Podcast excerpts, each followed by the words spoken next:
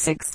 CK is fully a half inch wide to allow for the swelling of the wood when the boat is launched. The best oarlocks are fastened to the oars and fit in the sockets with a long pin. This arrangement permits one to fish alone, and if trolling to drop the oars quickly and take up the rod without danger of losing them. A landing net should be a part of every fishing outfit. More fish are lost just as they are about to be lifted from the water than at any other time. A gaff is used for the same purpose with fish too large to go into a landing net. A gaff is a large hook without a barb fastened into a short pole. If you have no net or gaff and have succeeded in bringing a large fish up alongside the boat, try to reach under him and get a firm grip in his gills before you lift him on board. If it is a pickerel, look out for his needle-like teeth. The best time to fish is either in the early morning or just before sundown. During the heated part of the day most game fish stop feeding and seek the cool, deep places in the lake or river. In many states, fishing is prohibited by law until after the fish are through the spawning season. In all kinds of fishing, the rule is to keep as quiet as possible. Talking does not make so much difference, but any sudden noises in the water or on the bottom of the boat are especially likely to frighten the fish. Never fish in your own shadow or that of your boat. Try to have the sun in front of you or at your side. Never be in a hurry to land a big fish. Remember that some of the so-called big game fish of the ocean will take all day to land. You must use skill to tire your fish out or by keeping his gills open to drown him. The rod and line are not intended as a lever to force the fish to the landing net but merely as a guide to lead him about and by his struggles to force him to become exhausted. A very interesting experiment has demonstrated that a skillful fisherman can with a fly rod and light line in a very short time tire out a strong swimmer to which the line has been attached and force him to give up the struggle and come to the side of a boat. Methods of fishing differ so much in different localities that aside from the ordinary equipment of rods, reels, lines, leaders, and hooks. The fisherman going to a new locality had better first ascertain what the general methods of fishing are, or else, if possible, secure his equipment after he reaches his fishing grounds. VII Nature Study What is a true naturalist? How to start a collection Moth collecting the herbarium There is nothing in the world that will bring more pleasure into the life of a boy or girl than to cultivate a love for nature. It is one of the joys of life that is as free as the air we breathe. A nature student need never be lonely or at a loss for friends or companions. The birds and the bugs are his acquaintances. Whenever he goes afield there is something new or interesting to see and to observe. He finds tongues in trees, books in the running brooks, sermons in stones and good in everything. To love nature and her mysteries does not necessarily mean to be some kind of a queer creature running around with a butterfly net or an insect box. A true naturalist is simply a man or boy who keeps his eyes and ears open he will soon find that nature is ready to tell him many secrets. After a time, the smell of the woods, the chirp of a cricket and the rustling of the wind in the pines become his pleasures. The reason that people do not as a rule know more about nature is simply because their minds are too full of other things. They fail to cultivate the power of accurate observation, which is the most important thing of all.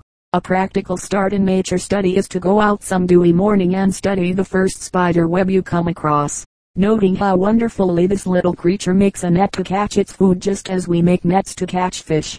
How the web is braced with tiny guy ropes to keep the wind from blowing it away in a way similar to the method an engineer would use in securing a derrick or a tall chimney. When a fly or bug happens to become entangled in its meshes, the spider will dart out quickly from its hiding place and if the fly is making a violent struggle for life will soon spin a ribbon-like web around it which will hold it secure just as we might attempt to secure a prisoner or wild animal that was trying to make its escape, by binding it with ropes. A spider makes a very interesting pet and the surest way to overcome the fear that many people had of spiders is to know more about them. There is no need to read big books or listen to dry lectures to study nature. In any square foot that you may pick out at random in your lawn you will find something interesting if you will look for it. Some tiny bug will be crawling around in its little world not aimlessly but with some definite purpose in view. To this insect the blades of grass are almost like mighty trees and the imprint of your heel in the ground may seem like a valley between mountains. To get an adequate idea of the myriads of insects that people the fields, we should select a summer day just as the sun is about to set. The reflection of its waning rays on their wings will show countless thousands of flying creatures in places where, if we did not take the trouble to observe, we might think there were none. There is one very important side to nature that must not be overlooked. It consists in knowing that we shall find a thousand things that we cannot explain to one that we fully understand. Education of any kind consists more in knowing when to say, I don't know and no one else knows either, than to attempt a foolish explanation of an unexplainable thing. If you ask, why a cat has whiskers, or why and how they make a purring noise when they are pleased and wag their tails when they are angry, while a dog wags his to show pleasure, the wisest man cannot answer your question. A teacher once asked a boy about a cat's whiskers and he said they were to keep her from trying to get her body through a hole that would not admit her head without touching her whiskers. No one can explain satisfactorily why the sap runs up in a tree and by some chemical process carries from the earth the right elements to make leaves, blossoms or fruit. Nature study is not why, it is how. We all learn in everyday life how a hen will take care of a brood of chicks or how a bee will go from blossom to blossom to sip honey. Would it not also be interesting to see how a little bug the size of a pinhead will burrow into the stem of an oak leaf and how the tree will grow a house around him that will be totally unlike the rest of the branches or leaves? That is an oak gall. If you carefully cut a green one open you will find the bug in the center or in the case of a dried one that we often find on the ground. We can see the tiny hole where he has crawled out. Did you ever know that some kinds of ants will wage war on other kinds and make slaves of the prisoners just as our ancestors did in the olden times with human beings? Did you ever see a playground where the ants had their recreation just as we have ball fields and dancing halls?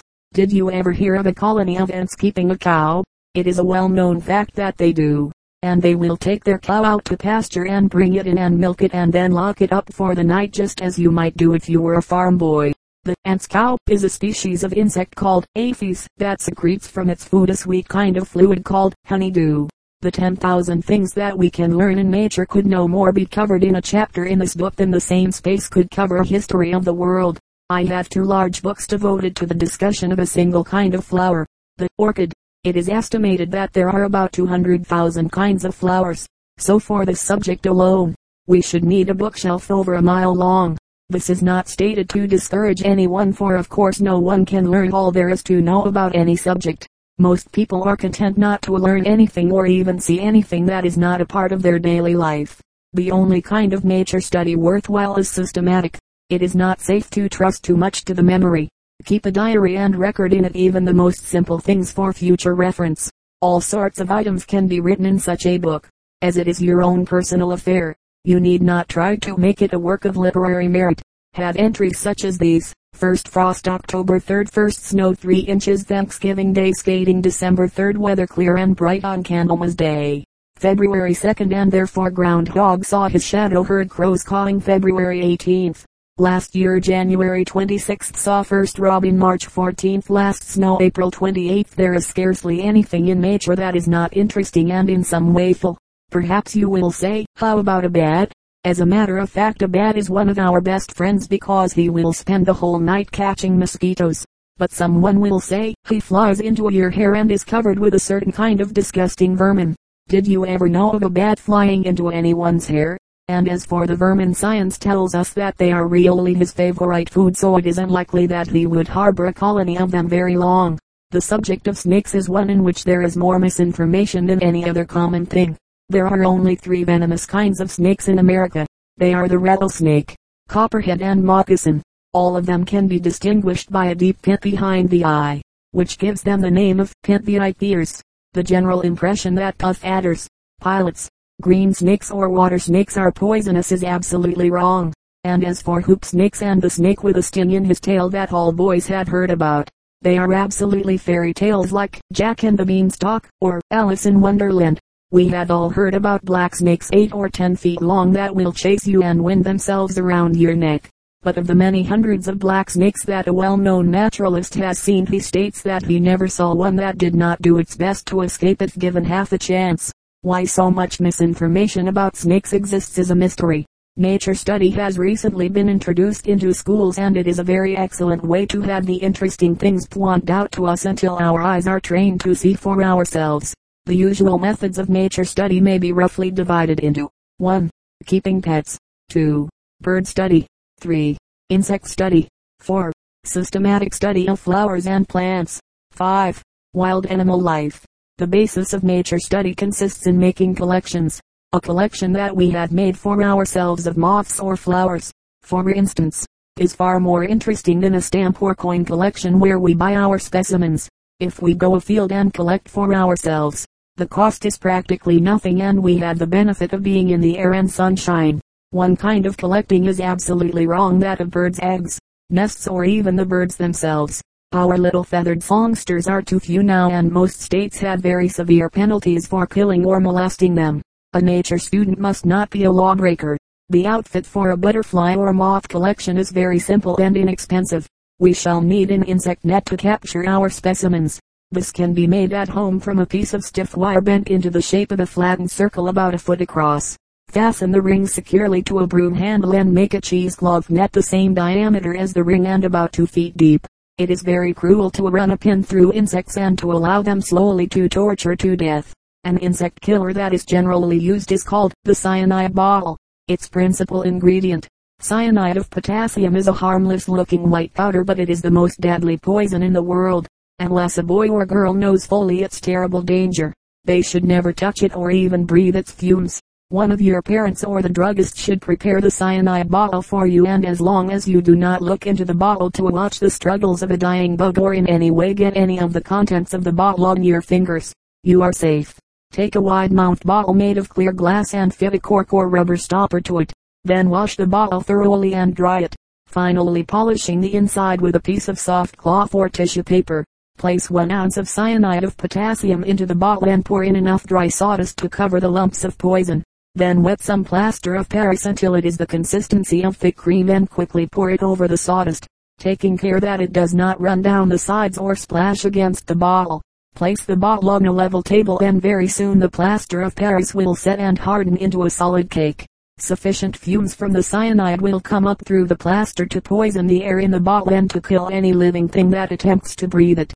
As you capture your specimens of moths, bugs or butterflies afield you place them into the bottle, and as soon as they are dead, you remove them, fold them carefully in stiff paper and store them in a paper box or a carrying case until you get home. They should then be mounted on boards or cork sheets, labeled carefully with the name of the specimen, date and place of capture and any other facts that you may wish to keep. Considerable skill is required to mount insects properly and in a lifelike position. If they are out of shape you must spread them before they dry out. Spreading consists in holding them in the proper position by means of tiny bits of glass and pins until they are dry. As moths are, as a rule, night flying creatures the collector will either obtain them in a larval stage, or will adopt the method of sugaring, one of the most fascinating branches of nature study. A favorable locality is selected, a comparatively open space in preference to a dense growth, and several trees are baited or sugared to attract the moths when in search of food. The sugar or bait is made as follows. Take 4 pounds of dark brown sugar, 1 quart of molasses, a bottle of stale ale or beer, 4 ounces of Santa Cruz rum, Mix and heat gradually. After it is cooked for 5 minutes allow it to cool and place in mason jars. The bait will be about the consistency of thick varnish. Just before twilight the bait should be painted on a dozen or more trees with a strip about 3 inches wide and 3 feet long. You will need a bullseye lantern or bicycle lamp and after dark, make the rounds of your bait and cautiously flash the light on the baited tree. If you see a moth feeding there, carefully bring the cyanide bottle up and drop him into it. Under no circumstances, clap the bottle over the specimen. If you do the neck of the bottle will become smeared with the bait and the moth would be dogged over and ruined. You will soon have all the specimens that you can care for at one time and will be ready to go home and take care of them. The moths are among the most beautiful creatures in nature and a reasonably complete collection of the specimens in your neighborhood will be something to be proud of. The plant and flower collector should combine his field work with a study of botany. Like most subjects in school books, Botany may seem dry and uninteresting but when we learn it for some definite purpose such as knowing the wild flowers and calling them our friends, we must accept the few strange words and dried things in the school work as a little bitter that goes with a great deal of sweet. A collection of dried plants is called an herbarium. It is customary to take the entire plant as a specimen including the roots. Separate specimens of buds, leaves, flowers and fruit taken at different seasons of the year will make the collection more complete. Specimens should be first pressed or flattened between sheets of blotting paper and then mounted on sheets of white paper either by glue or by strips of gum paper. After a flower is properly identified, These sheets should be carefully numbered and labeled and a record kept in a book so that we can readily find a specimen without unnecessarily handling the specimen sheets. The sheets should be kept in heavy envelopes of manila paper and placed in a box just the size to hold them. The standard or museum size of herbarium sheets is 11 x 16 2 inches. Specimens of seaweed or leaves can be kept in blank books. A typical label for plants or flowers should be as follows. Common names Yellow Adder's tongue date collected. May 16, 1908 Dogtooth Violet Botanical name Erythronium americanum Remarks John Burroughs family lily suggests that the name where found Rockaway Valley near be changed either to Beaverbrook fawn lily because its leaves look like a spotted fawn or trout lily because they always appear at trout fishing season. A boy or girl living in a section where minerals are plentiful can make a very interesting collection of stones and mineral substances, especially crystals. This should be taken up in connection with schoolwork in chemistry and mineralogy. To determine the names of minerals is by no means as easy as that of flowers or animals. We shall need to understand something of blowpipe analysis. As a rule a high school pupil can receive a great deal of valuable instruction and aid from one of his teachers in this work. Mineral specimens should be mounted on small blocks or spindles using sealing wax to hold them in place. There are unlimited possibilities in nature for making collections. Shells, mosses, ferns, leaves, grasses, seeds, are all interesting and of value. An observation beehive with a glass front which may be darkened will show us the wonderful intelligence of these little creatures. The true spirit of nature study is to learn as much as we can of her in all of her branches. Not to make a specialty of one thing to the neglect of the rest and above all not to make work of anything. We see some new side to our most common things when we once learn to look for it. Not one person in 10,000 knows that bean vines and morning glories will twine around a pole to the right while hop vines and honeysuckle will go to the left and yet who is there who has not seen these common vines hundreds of times? No one can give as an excuse that he is too busy to study nature. The busiest men in national affairs have had time for it and surely we with our little responsibilities and cares can do so too. I once went fishing with a clergyman and I noticed that he stood for a long time looking at a pure white water lily with beautiful fragrance that grew from the blackest and most uninviting looking mud that one could find. The next Sunday he used this as an illustration for his text. How many of us ever saw the possibility of a sermon in this common everyday sight? IX Water Life The Water Telescope How to Manage an Aquarium Our Insect Friends and Enemies The Observation Beehive The eggs of so many insects, toads, Frogs and other interesting creatures are laid and hatched in water that a close study of pools, brooks and small bodies of water will disclose to the nature student some wonderful stories of animal life. To obtain water specimens for our collection, we shall need a net somewhat similar to the butterfly net described in the previous chapter but with a much stronger frame. One that I have used for several years was made by the village blacksmith. The ring or hoop is of quarter inch round iron, securely fastened to a stout handle and bent to a shape as shown in the drawing. To this ring is fastened a regular landing net such as fishermen use, with an extra bag of cheesecloth to fit inside to capture insects too small to be held by the meshes of the outside net. For frogs, turtles, and minnows, the single net is all that is necessary. This device is almost strong enough to use as a shovel. It will scoop up a net full of mud without bending. This is important as muddy ditches and sluggish ponds will yield us more specimens than swiftly running brooks. In addition to the net, the collector will require a small pail to hold his trophies. A fisherman's minnow bucket is excellent for this purpose and the water can easily be freshened and the contents of the pail reached by simply lifting out the inside pail from the water, which will drain out. To study the animal life under the surface of a clear and shallow lake, a water telescope is a great aid. It is simply a wooden box a foot or so long and open at both ends. The inside should be painted black to prevent cross reflection of light. A square of clear glass should be fitted into one end and puttied tight to keep out the water. To use the water telescope, we simply shove the glass end under water and look into the box. A cloth or eyepiece to keep out the outside light will make it more effective. The best way to use a water telescope is to lie in the bottom of a boat which is drifting about, and to look through the telescope over the side as you study the marvelous animal and plant life that passes along under you like a panorama. See to it that in your excitement you do not fall overboard as a boy friend of mine once did. The care of an aquarium is a never-ending source of interest to the nature student. If a boy is handy with tools he can build one himself. It is by no means an easy task however to make a satisfactory watertight box with glass sides, and my advice is not to attempt it. Glass aquaria may be bought so cheaply that it is doubtful if you can save any money by making one at home. If you care to try it, this is the way it is usually done. Use a piece of seasoned whitewood 1 4 inches thick for the bottom. If you wish your aquarium to be, say, 16 inches wide and 30 inches long, this bottom board should be 20 x 34 to give a margin at the edge.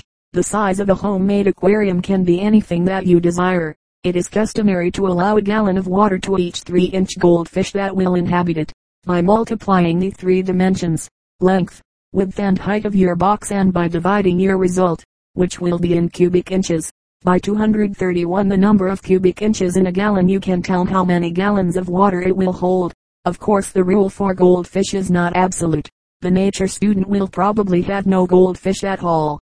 They are not nearly so interesting as our native kinds. Besides nearly all varieties of freshwater fish will either kill goldfish or if they are too large to kill will at least make life so miserable for them that to keep them together is cruelty to animals. If we keep in our aquarium the specimens that we collect in our neighborhood, beetles, newts, crawfish, snails, and tiny sunfish the number may be greatly increased. Overcrowding however is very bad. The ideal we should strive for is not how many specimens, but how many kinds we can have in our collection. The whitewood board should have three or four hardwood cleats screwed to the bottom to prevent warping. The corner pieces of our glass box may either be made of sheet copper or heavy tin, or of wood. If we cannot work in metals, the wooden strips and the bottom board should have grooves plowed in them to hold the glass. All the woodwork should be given several coats of asphalt varnish and to further waterproof it and as a final coat use some kind of marine copper paint that is used to coat the bottoms of vessels. Never use the common white lead and linseed oil paint for an aquarium. You can sometimes buy aquarium cement or prepared putty at a goldfish store. This you will need to putty in the glass. If you cannot buy it, make it yourself from the asphalt varnish and whiting. Be sure that the paint and putty of an aquarium is thoroughly dry before you fill it with water. Perhaps the most satisfactory way to study fish and insect life in water is to use all glass boxes and globes. So many kinds of fish and insects are natural enemies, even though they inhabit the same streams, that they must be kept separate anyway.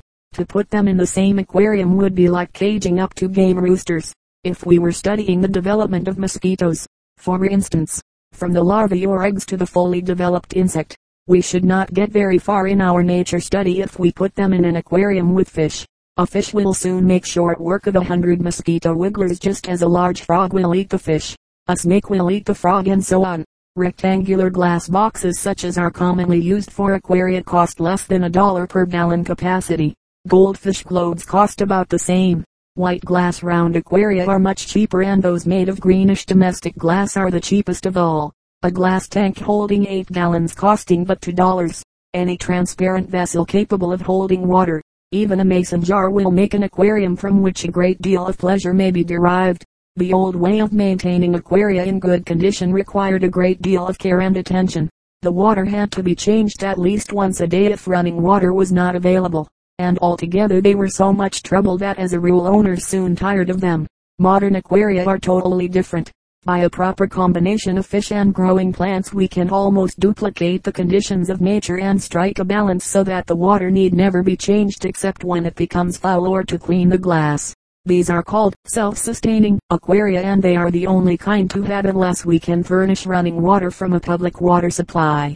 Self-sustaining aquaria are very simple and any boy or girl living near a brook can stock one at no expense whatever. The method is as follows. First cover the bottom of the aquarium with a layer of sand and pebbles to a depth of about 2 inches. Then plant in the bottom some aquatic or water plants that you have collected from a nearby lake. Any kind of water plants will do the kind of plants boys always call seaweed, even a thousand miles from the sea. In collecting the plants, choose small specimens and obtain roots and all if you can find it. The best plant is fanwort. Other good kinds are hornwort, water starwort, tape grass, water poppy, milfoil, willow moss, and floating plants like duckweed. Even if you do not know these by name they are probably common in your neighborhood.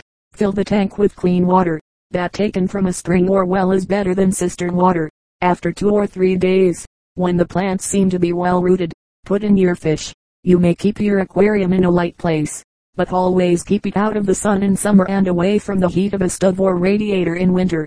The nature student will not attempt to stock up his aquarium immediately.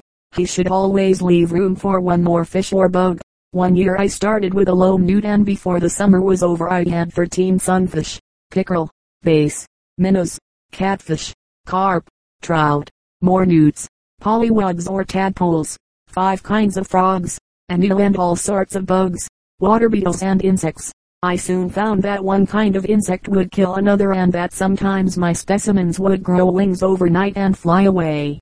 But to learn these things, even at our own disappointment is nature study. If we knew it all in advance, we would not have much use for our experimental aquarium. Always keep a few snails and tadpoles, for they are the scavengers and will eat the refuse stuff and keep the glass free from greenish scum. Boys and girls are almost sure to overfeed fish. This is a great mistake. The best standard feed is dried ants eggs that can be bought for a few cents a box at any bird and fish store. Do not feed pieces of bread and meat. Study what their natural food is and if possible get that for them. If your fish seem sickly, give them a 5 minute bath in salt water every day for a week. The kind of an aquarium above described is intended to fill an entirely different purpose from the usual goldfish globe. In your excursions you will find all sorts of queer looking eggs and specimens. Some of the eggs are so tiny that they look almost like black or white dust on the water. Another kind will be a mass like a jellyfish with brown dots in it. Still others will be fastened in masses to the underside of a leaf in the water or perhaps on the bottom. What are they? That is just the question and that is why you will carefully collect them and take them home to await developments. Always keep an accurate notebook with dates and facts. Also keep a close watch on your specimens. Sometimes they will hatch and be eaten by the other bugs before you could read this chapter. A nature student will need some part of the house that he may call his very own. Here he can keep his specimens, his aquarium, his herbarium and whatnot. Around the wall he can hang the twigs with their cocoons, oak galls, last year's wasp and bird nests and other treasures.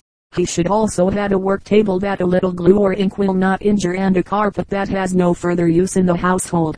Usually one corner of the attic or cellar is just the place. See to it that you do not make other people uncomfortable in the pursuit of your hobby. You will find that almost everyone is afraid of bugs and toads and that most people live in a world full of wonderful things and only see a little beyond the end of their noses. There is a very practical side to nature study and the principal way that we can make it really pay is to know our friends from our enemies in the animal and insect world. There are insects that chew, suck and bore to ruin our orchards and grain crops. They are our enemies. If we know their life story, where they hide and how they breed, we can fight them better. For every dollar's worth of crops that a farmer grows, it is estimated that his insect enemies eat another dollar's worth. A little bug called the San Jose scale has nearly ruined the orchards of some of the eastern states. To fight him, we must know how he lives. That is nature study. By study we learn that the hop toad is our best garden friend. He will spend the whole night watching for the cutworms that are after our tomato plants. When we see a woodpecker industriously pecking at the bark of our apple trees, we know that he is after the larvae of the terrible codling moth and we call him our friend. After we learn that a ladybug lives almost entirely on plant lice and scale insects, we never kill one again except perhaps to place a specimen in our collection. Naturalists say that without ladybugs, our orchards would soon be entirely killed off. The dragonfly or mosquito hawk as well as water tigers, water strider,